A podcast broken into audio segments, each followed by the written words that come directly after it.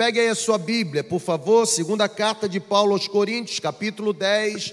Vou ler o versículo 3 ao versículo 6.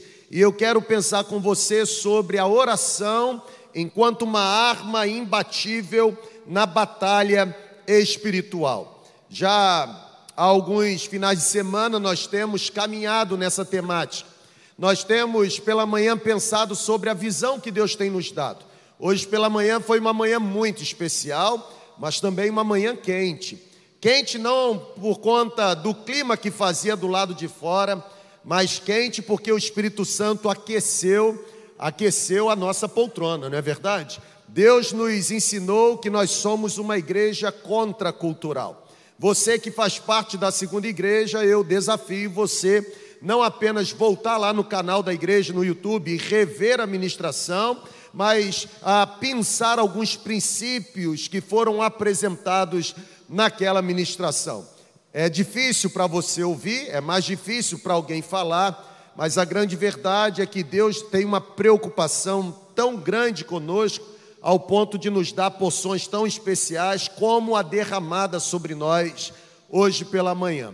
Agora à noite, ainda colocando os meus pés juntamente com você ah, no campo da batalha espiritual, eu quero pensar sobre o tipo de arma que nós devemos utilizar. E eu vou ao texto, o texto da segunda carta de Paulo aos Coríntios, capítulo 10, a partir do versículo 3, e a partir da leitura quero destacar a oração como uma arma imbatível nesta batalha que eu e você estamos inseridos, não tem como fugir dela, eu e você somos obrigados a vivenciá-la. Assim diz a Bíblia: embora vivamos como homens, nós não lutamos segundo os padrões humanos.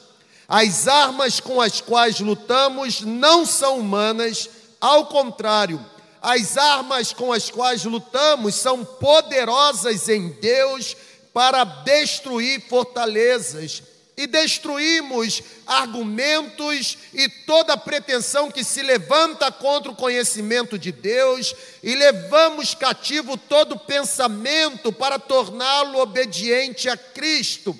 E assim estaremos prontos para punir todo ato de desobediência, uma vez estando completa a obediência de vocês ao princípio de Deus. Vamos orar, feche os seus olhos e vamos pedir a Deus que fale conosco.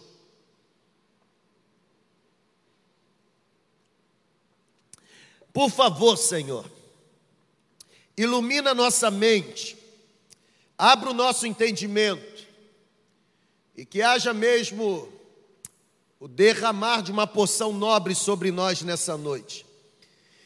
Que a tua palavra nos seja dada no poder do teu Espírito é a minha oração, em nome de Jesus, amém. Eu confesso a você que, para mim, esta é uma sessão muito difícil de compreender. Esses versículos que eu li, eu tive que ler várias vezes, porque eu percebi o meu coração aquecendo em direção ao que Paulo está dizendo para a igreja dos Coríntios. Mas pensa numa perícope ou numa parte do texto que, que arrancou de mim suor para poder entender o que o Espírito Santo queria ou ele deseja nos falar. Nós estamos falando sobre batalha espiritual. Alguns domingos já passaram e nós nós já vencemos alguns alguns princípios dessa batalha. Nós já entendemos que a batalha espiritual é real, não é mito, não é apenas um conto, não tem a ver com a imaginação de um grupo pentecostal. A batalha espiritual é para quem é mais avivado, mas também é para quem é mais tradicional. Uma vez que dedicamos a nossa vida a Cristo, neste exato momento passou a existir em nós uma guerra, uma batalha, a nossa natureza humana nos orientando a fazer algo e a nova natureza que nos foi dada por meio do Espírito Santo nos motivando a fazer outra coisa. Paulo diz que constantemente existe um conflito carne contra espírito, de sorte que aquilo que a nossa carne grita, o espírito repudia, aquilo que o espírito nos orienta a fazermos, a carne de alguma forma tenta sufocar,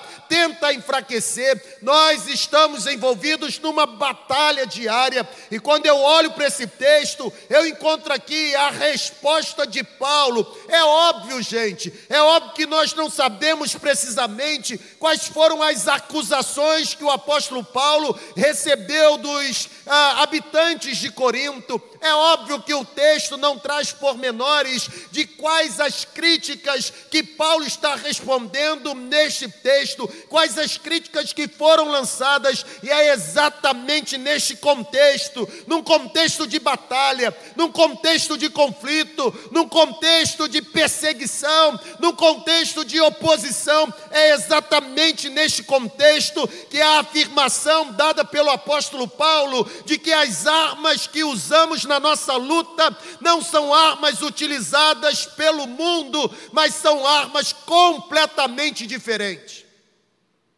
Paulo está dizendo no texto que nós lutamos a batalha espiritual com as armas que são poderosas em Deus, armas inclusive capazes de destruir fortalezas. O texto bíblico chega a destacar que é exatamente com essas armas não humanas, não carnais, mas sim espirituais, o texto bíblico chega a destacar que é exatamente com esse tipo de arma que nós destruímos as ideias falsas levantadas pelo inimigo. Eu gostaria de lhe pedir permissão, e eu quero pedir sua permissão para, a partir da afirmação do texto bíblico, considerar a oração como essa arma imbatível na batalha espiritual. Eu digo isso porque, quando eu penso em oração, e ao mesmo tempo olho para o nosso comportamento em relação à oração, eu percebo que muitos de nós somos capazes de afirmar crer que a oração funciona mas ao mesmo tempo as nossas atitudes, os nossos atos, os nossos comportamentos demonstram exatamente o contrário. Ao mesmo tempo que os meus lábios dizem que a oração é eficaz, o meu comportamento denota incredulidade. Será que funciona mesmo? O exemplo é o cenário que nós estamos vivendo. Eu quero fazer uma confissão. Vou transformar isso aqui num confessionário. Talvez a minha confissão surpreenda você pelo fato de eu ser um pastor. Mas, logo no início da minha jornada cristã, eu confesso a você que eu não era muito bom no assunto oração. Não se escandalize. Logo assim que eu comecei a minha caminhada cristã, eu confesso a você que oração não era algo que me atraía. Na verdade, o assunto oração sempre me intimidou. Os cultos chamados cultos de oração, naquela época, esses cultos ocupavam uma escala menor de prioridades na minha vida espiritual. Eu não era muito simpático, sabe? Eu sei que eu não sou o único dentro deste auditório que em determinado momento da vida cristã se tornou pouco afeito à vida de oração. Eu sei que eu não sou o único dentro desse auditório que, em determinado momento da vida cristã, não foi muito simpático à prática da oração. A grande verdade é que muitos cristãos estão criando uma lista intensa ou extensa, uma lista, uma lista longa de motivos para não orar. Eu ganhei um livro, já tinha, ganhei outro, e estou procurando alguém para dar de presente, porque estou com dois iguais. E é exatamente o livro que diz: Ocupados demais para deixar de orar. Está lá no meu carro. Quem pagar o meu lanche no final da celebração, eu dou o livro de presente. Mas tem que ser uma picanha.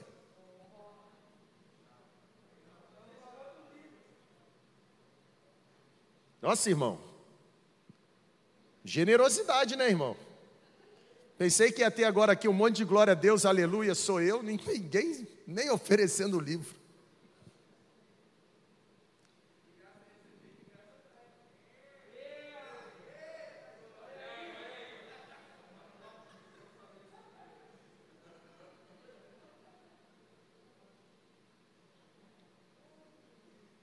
Não senti ser voz do Espírito.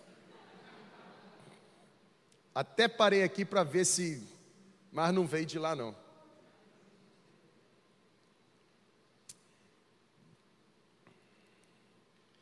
Tem muita gente apresentando motivos variados para não orar. São motivos distintos. Alguns sentem dificuldade para orar porque eles não se veem bons o bastante para isso. Isso já aconteceu comigo. Eu me lembro que quando eu era criança, era menor, na igreja em que meus pais congregavam e me levavam, tinha um culto de oração na quarta-feira, e no final do culto a gente terminava sempre da mesma forma, fazia um círculo, sabe, assim, dentro do, do, do, do, do templo, e, e, e, nós dávamos as mãos, e aí ah, nós cantávamos um hino: somos um pelos laços do amor, somos um pelos laços do amor, e aí quando terminava de cantar o hino, alguém orava. Quando alguém me escolhia, minha perna tremia, por quê? Porque eu não me via bom suficiente para falar as palavras palavras que outros falavam. Tinha irmão que assim, ele falava os negócios que nem eu entendia. Deus de Abraão, de Isaac, de Jacó, tu que estás sobre todas as galáxias. Da... Assim, era um negócio que eu olhava para mim mesmo e dizia: orar? Eu não. Tem gente que encontra dificuldade para orar, porque acha que vai incomodar a Deus com os seus pedidos. Tem gente que não ora porque em determinado momento da vida espiritual aprendeu que as suas orações não são capazes de produzir os resultados desejados. Sabe, gente, com o tempo Deus mudou o meu coração em relação à oração. Com o tempo o Espírito Santo transformou a minha atitude sobre o que eu hoje estou apontando para você como uma arma imbatível na batalha espiritual, a cada dia que eu sobrevivo na vida cristã, a oração tem se tornado o batimento cardíaco de tudo que eu faço.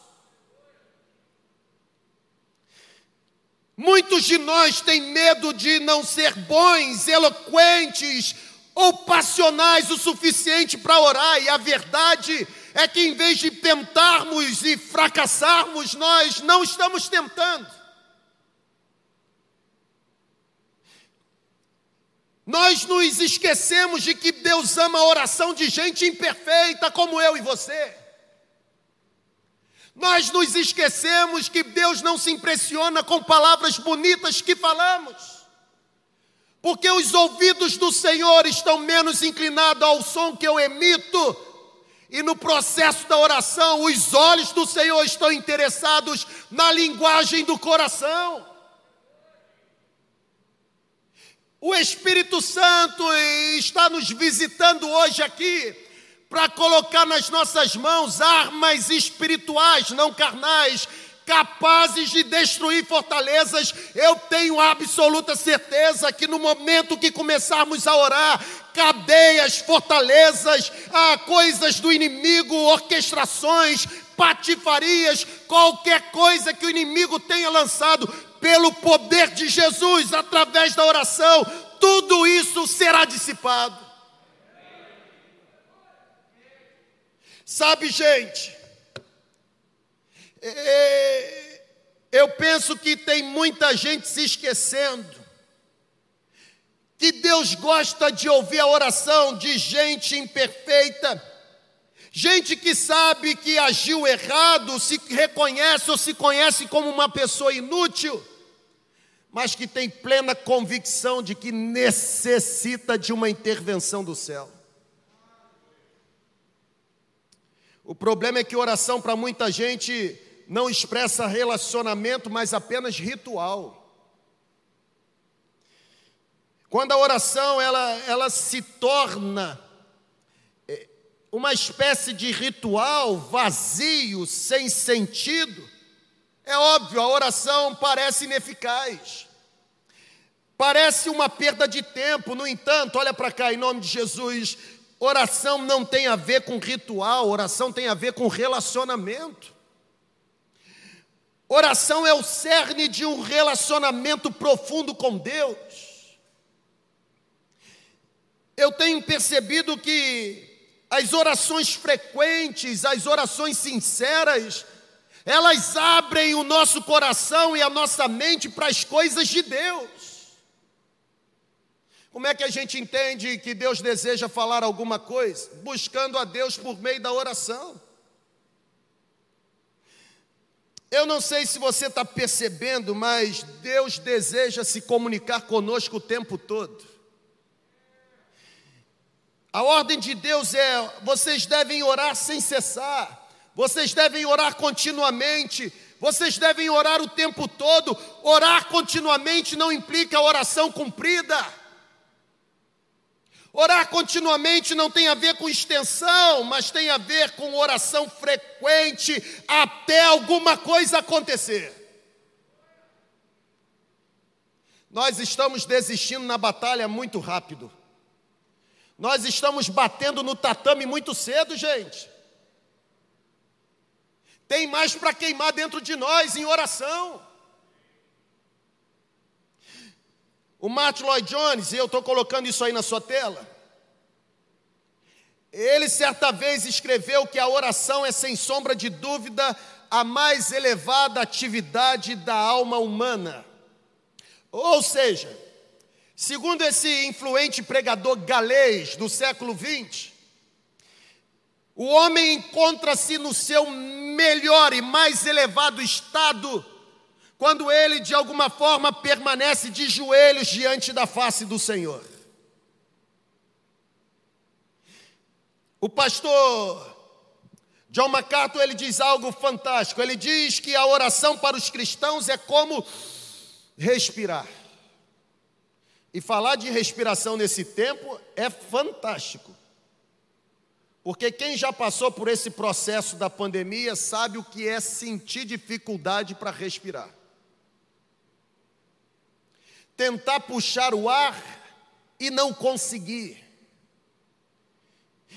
E o John MacArthur ele diz que orar para um cristão é como respirar. Você não tem que pensar em respirar. Por quê? Porque a atmosfera exerce pressão sobre os seus pulmões, e é essa pressão sobre os seus pulmões provocado pela atmosfera que força você a respirar. Respirar é natural, é inato, é inerente. É por isso que é mais difícil você prender a respiração do que respirar. Respirar para nós é natural. O que não é comum é não respirar. Estão aqui comigo, amém ou amém?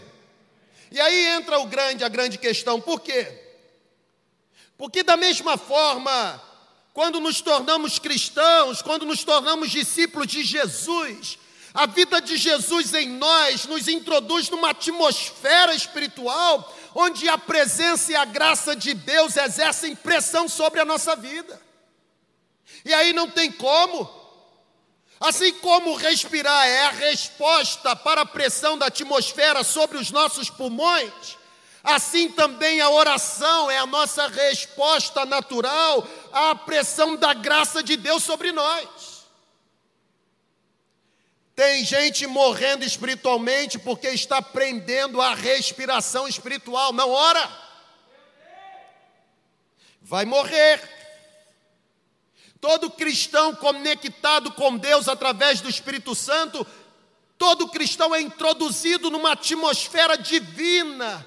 E é introduzido na atmosfera divina para respirar o ar da oração. Sabe, gente, O problema é que muitos cristãos têm prendido a respiração porque acham que breves momentos com Deus são suficientes para a sua sobrevivência enquanto discípulo de Jesus. Eu não sei como alguém consegue sobreviver espiritualmente se alimentando de duas celebrações no final de semana apenas. O que nós fazemos aqui é apenas a explosão de tudo aquilo que vivemos no nosso tempo sozinho com Deus. Eu preciso desenvolver uma vida caracterizada por orações apaixonadas. Você precisa desenvolver uma vida caracterizada por orações fervorosas. É necessário aprendermos que nós não somos ouvidos pela beleza de nossas palavras, nós somos ouvidos pelo fervor do nosso coração. O maior perigo, quando o assunto é oração, na minha opinião, o maior perigo é fazer oração sem paixão.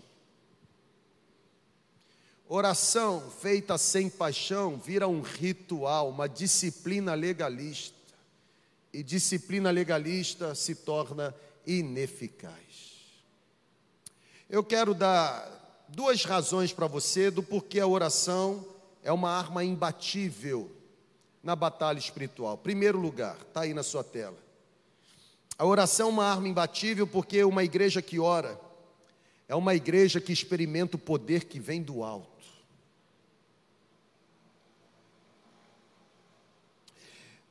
Eu creio que nós encontraremos menos falhas. Pega isso aí, irmão. Eu creio que nós encontraremos menos falhas quando existirem mais cristãos a sós com Deus por meio da oração. Olha o que, que esse comentarista diz, está aí na tela. O Sanders afirma que a oração reveste o homem insignificante de uma espécie de onipotência. Ou seja, a essência da oração é simplesmente falar com Deus e estar a sós com Deus. Estar a sós com Deus deve ser o maior desejo de todo cristão. Cara, você não ora. Você não ora. Na verdade, você ainda não entendeu nada sobre o reino de Deus e sobre o evangelho do nosso Senhor e Salvador Jesus Cristo. Sabe por quê? Porque se você entendesse, você não ia ficar procurando um guru espiritual para orar por você. O poder que existe nele está disponível para você também, é só você acessar por meio da oração. É uma loucura aqui no, no meio da semana, gente que vem procurar os pastores para expulsar demônio. E aí, quando um dos pastores da equipe começa a ficar afoito com esse negócio, eu pergunto: quem é que veio? Fulano de Tal, não é crente? É membro da igreja, por que não expulsou? Onde está escrito que para expulsar demônio precisa pertencer a uma classe especial, irmão? Expulsar demônio é uma questão de autoridade dada pelo Espírito Santo.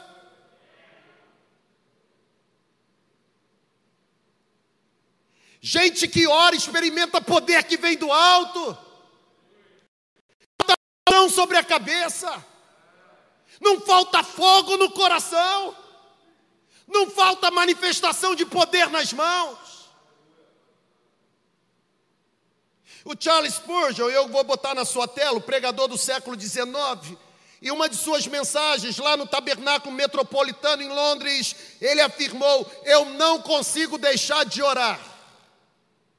Se me fosse permitido pronunciar uma única palavra o dia todo, eu não me afetaria ou não afetaria a prática da minha oração. Ainda que fosse apenas uma palavra, não afetaria a minha prática de oração. Por quê? Porque se eu não pudesse ter cinco minutos a sós com Deus, eu oraria assim mesmo, minuto a minuto, instante a instante, de um modo ou de outro. Sabe por que eu oraria? Porque a minha alma necessita dessa comunhão.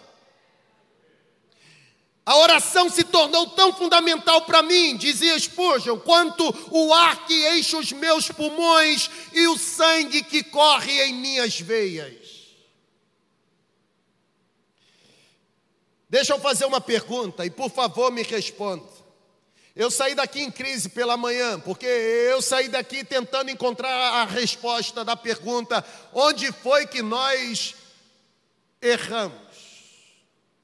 Ou qual foi o momento em que perdemos o fio da meada, tentando construir uma igreja completamente diferente da igreja que Jesus disse que iria edificar? E a pergunta que o Espírito Santo traz para mim para você nessa noite é: como seria a nossa história se considerássemos a oração algo tão natural para nós quanto respirar? Como seria? Eu penso que nós brigaríamos menos, porque as nossas armas não são carnais, mas são espirituais em Deus para destruir, inclusive, fortalezas. Como seria a nossa história se considerássemos a oração tão importante? Eu tenho certeza de que se nos aproximássemos de Deus com persistência em oração, ah, gente, nós passaríamos a conhecer mais do Senhor, como também conhecer mais sobre o caminho do Senhor, e isso nos levaria a viver completamente os propósitos que o Senhor tem no coração dele para a nossa vida. É preciso aprender que qualquer sucesso na nossa caminhada cristã, qualquer sucesso sempre será resultado direto da nossa completa dependência de Deus por intermédio da oração. Olha para você mesmo agora e seja sincero. Eu e você erramos nas coisas mais simples da vida. Eu e você ficamos perturbados por causa dos cenários mais tranquilos que temos. Sabe por quê? Porque nós achamos, por causa da maldita autonomia que carregamos, que nas coisas simples não precisamos orar e perguntar a Deus qual a direção devemos tomar. Achamos que temos autonomia para decidir em determinadas circunstâncias na vida, principalmente nas circunstâncias que julgamos ser circunstâncias fáceis de serem resolvidas. Exemplo: vou trocar de carro tenho dinheiro na conta e tenho desejo no coração de trocar o carro. Para que perguntar a Deus se é vontade dele trocar o carro? Não pergunta, porque acha que tem autonomia para tomar as decisões, julgadas decisões fáceis. Vai quebrar a cara. Porque Deus não nos deu o direito de escolher em que momento ele deve ser consultado. Deus nos tornou reféns de um princípio bíblico buscá-lo de todo o coração em todas as circunstâncias. Sabe, nós somos completamente, devemos ser completamente dependentes de Deus e da Sua graça abundante. Você pode dizer amém por isso? Ou seja, você nunca poderá considerar a oração como algo secundário comparado às outras atividades que você tem. Você sai de casa sem tomar café, você sente falta, sim ou não? E por que você não sente falta de passar o dia todo sem orar?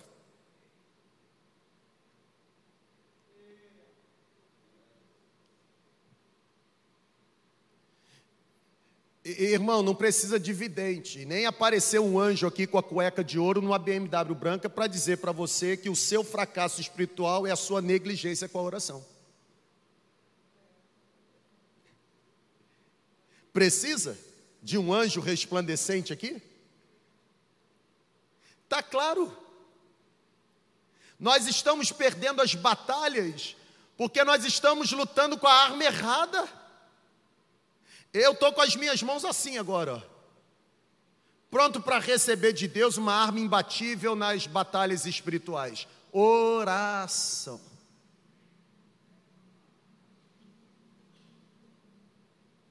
Vai orar, irmão.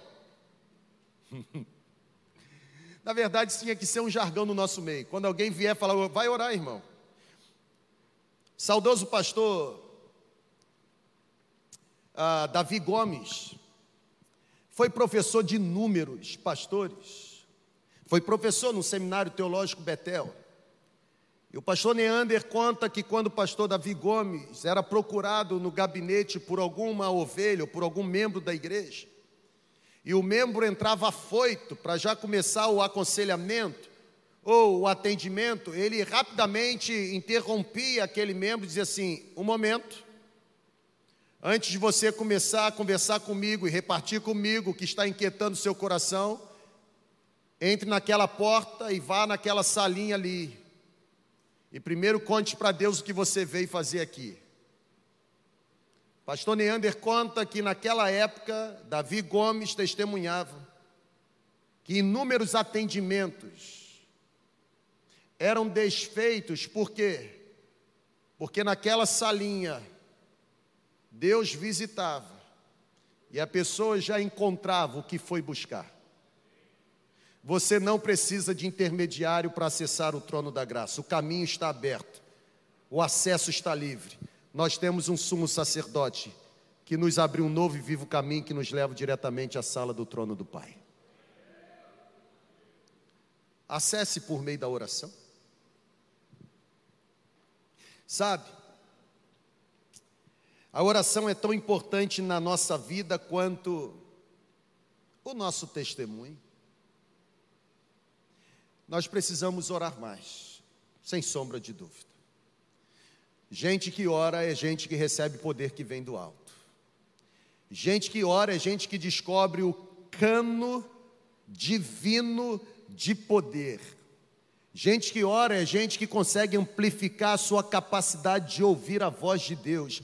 Gente que ora é gente que não fica em dúvida. Gente que ora é gente que não cai em precipício. Gente que ora é gente que tem discernimento em Deus para descobrir onde estão as iscas do diabo. Gente que ora vence batalha espiritual. Mas tem um segundo momento, ou uma segunda razão, do porquê eu estou defendendo a tese de que a oração é uma arma imbatível, capaz de destruir fortalezas. E a segunda razão é esta aí, ou é essa aí: o termômetro de poder na vida de uma igreja, o termômetro de poder na vida de um cristão, é exatamente a forma como essa pessoa ou essa igreja invoca o nome de Deus.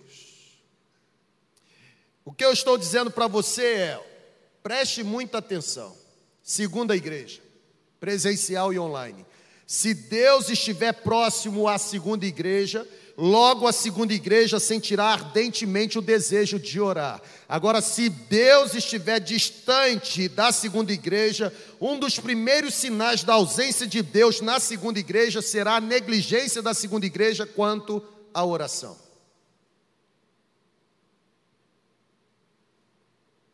É o termômetro. Deus está próximo. Ah, por que Deus está próximo? Não, porque eu fico arrepiado na celebração. É só botar a mão ali na tomada, você vai ficar arrepiado. Deus está próximo. Por que Deus está próximo? Não. Porque o louvor é punk. Irmão, o que tem de profissional sendo pago para arrancar a lágrima dos seus olhos no meio do louvor não está no gibi. Já há algum tempo o altar deixou de ser altar e se tornou palco de show, já há algum tempo. E adorador deixou de ser adorador e se tornou ator contratado, já há algum tempo. O termômetro que é capaz de aferir a presença de Deus numa comunidade é a oração.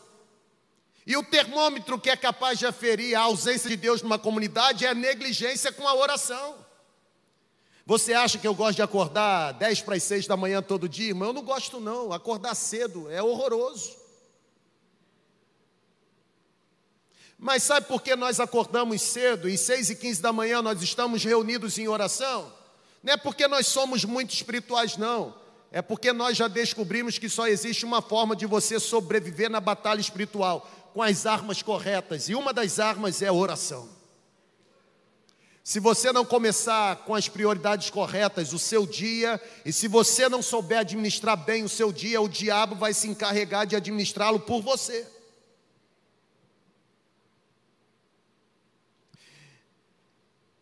Uma igreja que não ora fervorosamente, um cristão que não ora apaixonadamente pela obra que realiza, é uma igreja ou é um cristão que prega sobre o poder da palavra e o poder do Espírito Santo, mas nunca vai presenciar isso acontecendo na própria vida.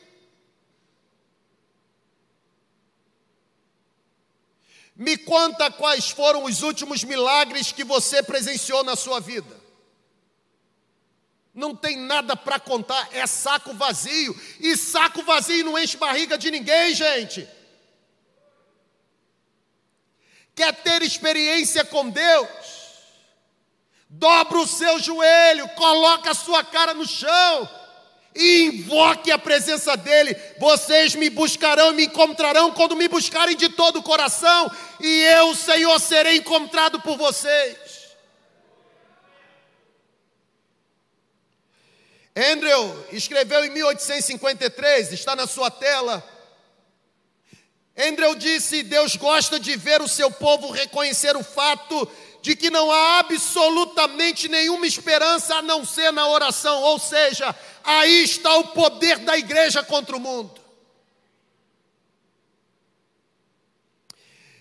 O Spurgeon diz que orar é entrar na casa do tesouro de Deus, orar é fartar-se de uma fonte inesgotável Orar é ter o céu nos braços, orar é sentir o corpo feito como o templo do Espírito Santo, orar é lançar fora os nossos fardos, orar é desfazer-nos das enfermidades, orar é estarmos tomados pelo vigor espiritual. Quer poder? Não há poder destituído de oração.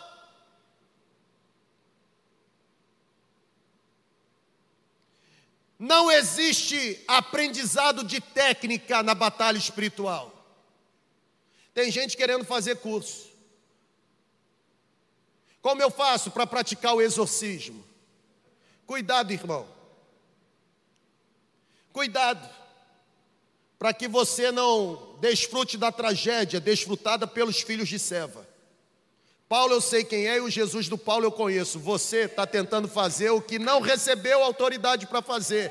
Ó, oh, vai tomar uma coça. Aí você vai ter que vir aqui no prédio chamar os pastores. E a gente vai rir de você. Sim, porque você apanhou numa batalha que já está vencida. É muito ruim. Emildo, é muito duro. Apanhar numa batalha que já está vencida. Já está vencida. O inimigo, ele já está vencido. A derrota de Satanás é algo determinado por Deus. Não há possibilidade dele vencer no final. Ele já foi lançado no lago de enxofre, de fogo. O inferno foi criado para ele.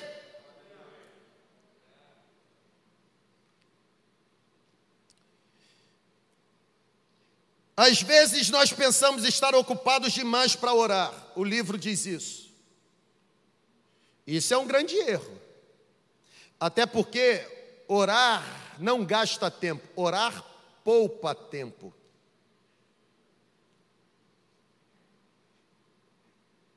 Gente que não ora fica desesperada tentando resolver o que não tem capacidade de resolver. Gente que ora entrega o que não consegue resolver para as mãos de Deus e descansa sabendo que Ele vai resolver. Se nós não temos tempo para orar, precisamos criar, irmão. Sabe por quê?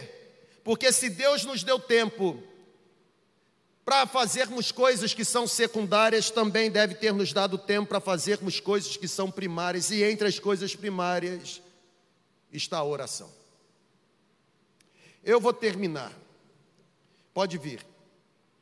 Eu vou terminar dizendo para você que você só obterá sucesso nos demais compromissos do seu dia a dia se você não se esquecer do seu compromisso com Deus.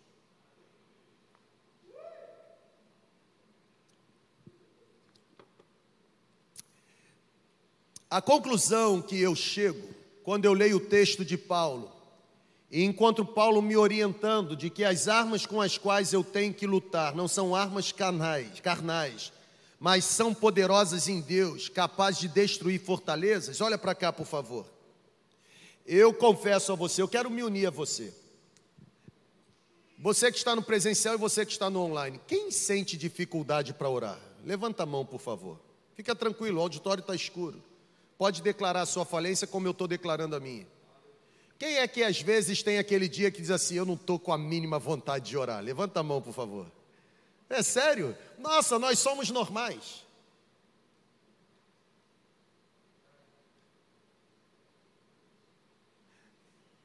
Você também tem dia que não tem vontade de orar?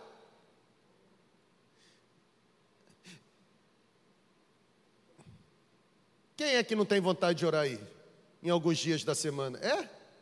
Nós pastores também. Você sabia disso? Não, o pastor que eu tive, não. É, sim, é que ele nunca teve coragem de dizer para você. Mas ele também. Sabe por quê? Porque a nossa carne não deseja orar. Orar para nós não é natural. A gente tem que violentar a gente mesmo. Porque a oração mortifica a nossa carne. E uma coisa que a nossa carne não quer é morrer. Não é natural orar para nós. A nossa natureza humana, a nossa natureza decaída, ou depravada, degradada, ela sempre vai se inclinar para muitas coisas, menos para a oração. É por isso que nós precisamos ser insistentemente exortados a colocarmos os joelhos dobrados no chão, irmão. Não tem como vencermos as batalhas espirituais se não for por meio da oração.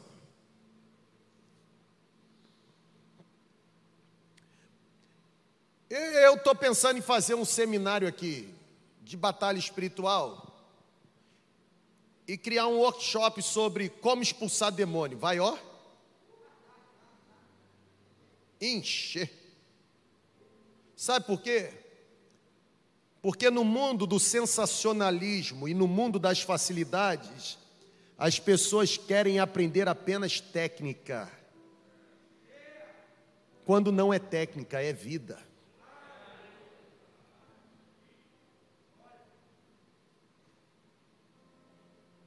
Eu vou repetir. Pode acreditar, irmão. É libertador o que eu estou falando para você. Não é técnica. É vida. Vou contar duas experiências. Acredite se quiser. Mas aconteceu. Eu tive um pastor na minha vida chamado Elias Teófilo, meu tio, já faleceu. Pensa num homem santo. É interessante que ele tinha um olho só, ele com nove anos de idade, ele vazou o olho com o guarda-chuva. E aí ele ficou assim, ó. O olho esquerdo dele era fechado, ele só tinha um olho. É, é tão interessante quando eu me lembro de um olho só que meu tio tinha, porque na época ainda jovem, é, é, eu acho que ainda sou jovem, mas assim, é, mais jovem, eu tocava lá o piano, e era piano mesmo na igreja os 581 hinos do cantor cristão. E, e uma vez eu estava indo para o culto e passava por um lugar assim muito escuro, sabe? E os caras vieram para me assaltar. E aí, quando chegaram perto de mim, eles me reconheceram. Aí um virou para o outro e disse assim: Não mexe com esse, não, que esse daí toca piano na igreja do pastor que tem um olho só. Eu fui salvo pelo olho que meu tio não tinha. Pensa num cara santo. Eu me lembro uma vez que a minha prima ligou e, e a vizinha dela estava endemoniada. Eu ainda era solteiro. E ela disse: corre para cá, porque um monte de gente já passou aqui e, e não resolve o problema. E eu novinho, igual um caça-fantasma, onde tinha eu queria ir.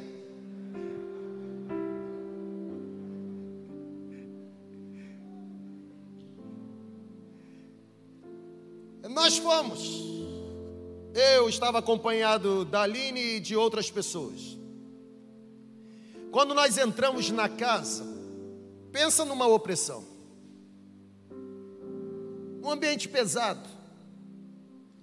E aí começamos. Sai em nome de Jesus, sai em nome de Jesus, sai.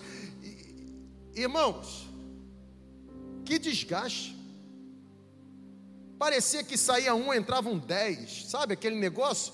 Eu já estava tão desesperado, porque eu não passei por nenhum seminário de exorcismo. Eu estava tão desesperado que eu estava quase no MMA. Sabe? Eu estava quase acreditando que se não saísse na oração. Até que um que estava comigo foi espiritual ao ponto de dizer o seguinte: tem um objeto. tem ponto de contato. Irmão, se fosse logo no início, eu ia falar para ele: cala a boca, rapaz. Mas eu já estava tão desesperado que o que ele falasse estava dentro. Eu falei assim: vamos arrancar tudo. Tira brinco, tira cordão, tira. Quando nós metemos a mão no anel que estava no dedinho. Ha.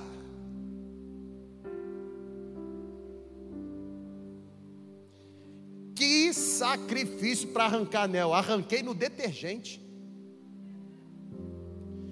Só que quando eu consegui arrancar o anel, o meu pastor Elias Teófilo chegou na casa. E aí a menina ficava assim: me dá meu anel, me dá meu anel, me dá meu anel. E para mim estava tudo bem. Mas a minha prima que conhecia disse assim: não é ela, não, ela não fala assim. O meu pastor chegou, olhou e falou assim: que anel? Aí eu disse: esse anel aqui. Aí ele olhou para mim e disse assim: dá para ela. Eu olhei para ele e falei assim: ó, chegou agora, quer sentar na janela? Negativo. Dá o anel. Dá o anel. Eu dei o anel. Na hora que pegou e botou, manifestou novamente. A diferença é que tinha um homem que não tinha técnica, tinha autoridade. E aí ele chegou, eu gritei, eu esperneei, sabe? Eu, eu, eu quase amassei. O que eu estava levando quase duas horas para resolver, em cinco minutos foi resolvido. Ele chegou do lado e disse para ela: Olha para mim,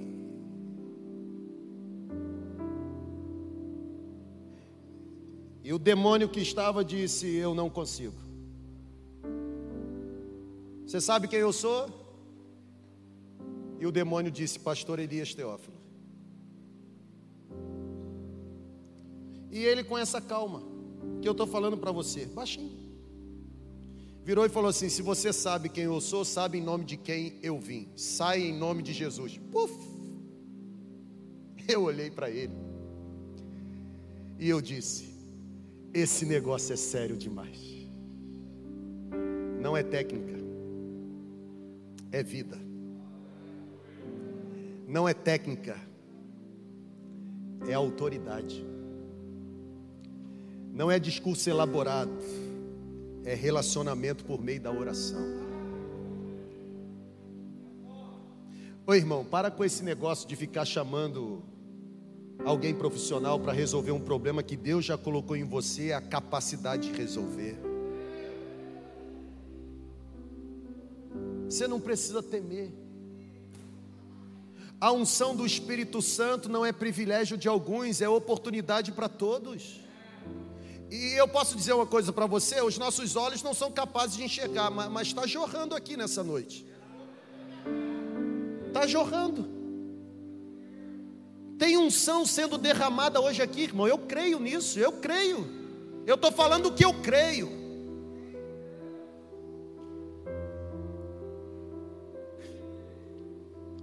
Eu quero terminar dizendo para você que é muito bom a gente ouvir o que grandes homens disseram a respeito da oração. E eu vou passar rápido aí na sua tela. Por exemplo, o John diz que eu posso fazer mais que orar, depois de ter orado. Mas eu não posso fazer mais que orar até que tenha orado. O Charles Spurgeon diz: Eu preferiria ensinar um homem a orar do que dez homens a pregar. Porque existem gigantes na pregação, enquanto são pigmeus em oração.